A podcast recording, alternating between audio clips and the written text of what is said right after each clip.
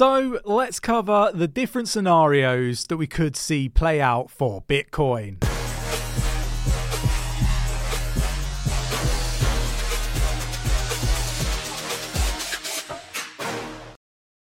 So, in today's video, we're going to explore the different possibilities for Bitcoin, the different scenarios that could play out.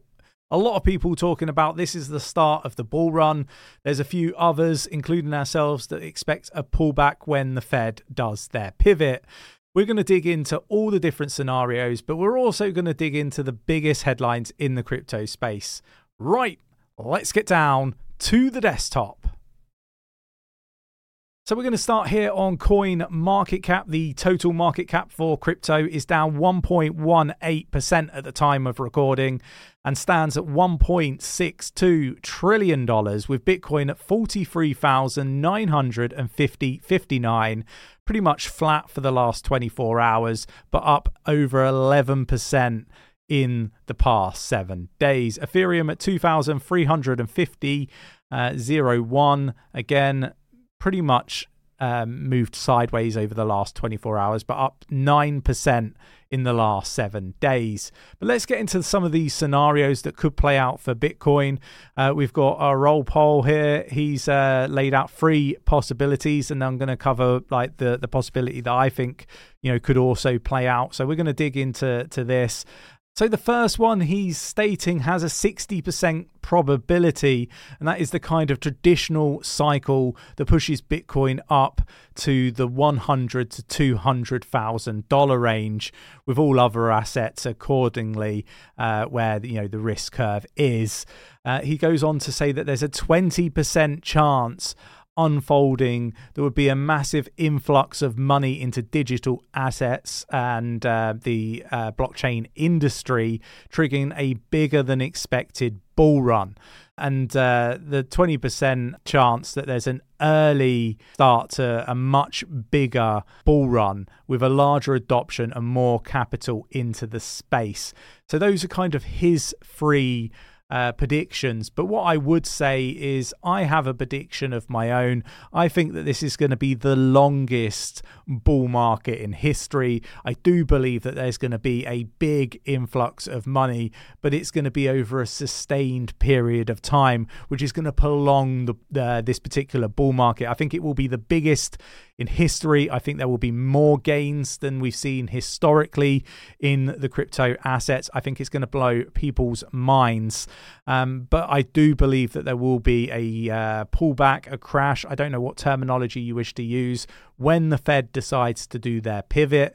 When they pivot, you traditionally see stocks fall in price significantly, somewhere between 30 to 60%. And I think that crypto is correlated with the stock market, and we will see similar sort of moves in the space. Look, nobody knows where this market's going. Everybody's trying their best to predict and support people be successful in this space. Let me know your thoughts, your opinions in the comments below on these predictions. Moving on, we've got Solana surpass Ethereum in NFT sales.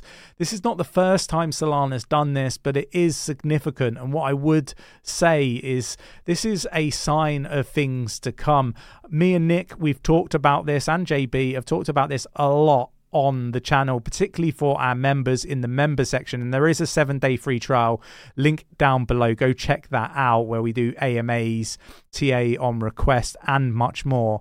But look, um, we've you know been saying for a, a number of years actually that you know there's going to be a significant amount of Ethereum's market share taken away by the likes of Solana, by the likes of um, Avalanche, Cardano, and other layer ones yeah, injective would be another one that I'm really bullish on, and uh, I think that you know we're we're seeing this play out in uh, the form of NFTs already. So time to time will tell whether we you know we see the the market play out as we anticipate it will. Um, you know, it's one of those nobody knows. Uh, we got Binance could face more charges. Former SEC chief predicts. Uh, he's saying that you know with uh, stuff you know extra stuff being found out uh, over time that there could potentially be further charges. What I would say is actually. Um, It's worth noting that Binance as a business are going to be under quite a lot of pressure. They've got a few hoops that they've got to jump through, and it could be quite costly in order to make a lot of the changes that are being requested by the SEC and the DOJ. So uh, we want to be keeping an eye on Binance. I'm not worried. I think that they'll be okay, but um, you know there is going to be a lot of cost involved in some of the changes that are going to be required. Investors on high alert. Ripple released 200 million XRP in December. Basically, they have an escrow if you're new in the space, and the escrow releases uh, I think 1 billion XRP uh, on the first of each and every month most of uh, which gets locked back up straight afterwards. But this time there has been a bit of a change, and that change is that they've kept 200 million XRP, stating that this is for market opportunity. So one to keep an eye on, one um, you know really interesting kind of um, move there from Ripple. We've got UK FCA crypto skill gap is causing slow enforcement, said National Audit Office this is uh, a lot to do with um, you know the the criminals running riot in the crypto space. And you know i think we're going to see this uh, not only in uh, the regulatory uh, you know businesses or companies, uh, the regulators as such. Um, we are going to see this also with like you know the tax authorities as well. I think there's a, a, a, lot of gap that needs to be filled when it comes to cryptocurrency. Let me know your thoughts and opinions in the comments below. We got Binance research report reveals 110% surge in crypto market cap year to date. So we're seeing lots of money flow into cryptocurrency, which is really, really positive. Um, another thing here, we've got uh, the US government removes two crypto AML rules from National Defense Bill. This is basically to enhance the um, powers that they've got when it comes to a lot of these mixers. Um, the other, what is it? We've got the mixers and tumblers. Um, but the first one was really um, the the risk uh, focused examination and review of the crypto uh, for financial institutions that they need to do.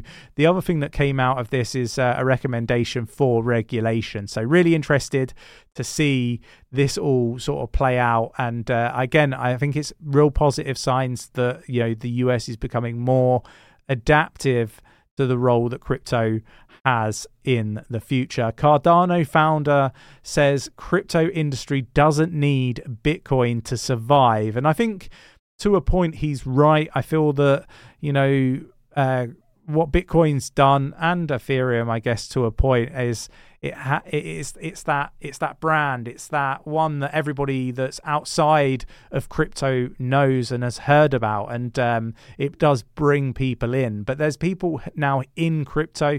I think you know, the crypto market doesn't necessarily need Bitcoin. But what he does go on to say is Bitcoin does need the crypto industry. It needs the infrastructure, the likes of exchanges and so on. Uh, whereas, you know, the likes of Cardano and other protocols, they don't necessarily need that same infrastructure. There's DEXs and, and so on. Uh, you know, it's an interesting take. Let me know your thoughts and opinions in the comments below. The final thing to, to, to cover off would be Tether freezes 41 crypto wallets tied to sanctions. Again, I think we're seeing more and more of uh, this stuff happening in the crypto space. It is it is interesting to see all this stuff happening. I, I do think that a lot of it is positive, but you know some of it does go against the ethos of cryptocurrency, blockchain, Bitcoin in particular. So, you know, it's interesting to see this stuff. I do think that it means mainstream is just around the corner. We've said this for some time. Really super excited to see how everything in this market plays out, whether we're right, whether we're wrong. All I know is that a lot of millionaires and billionaires are going to be created in blockchain. This is, in my opinion, the biggest opportunity in the history of finance to basically unsaddle yourself from debt and go on to to you know be financially free and independent. Let me know your thoughts, your opinions in the comments below. If you enjoyed today's video, mash up that like button, subscribe if you haven't subscribed already, tapping that bell, selecting all the notifications so you never miss a video and I will catch you in the next one. Take care.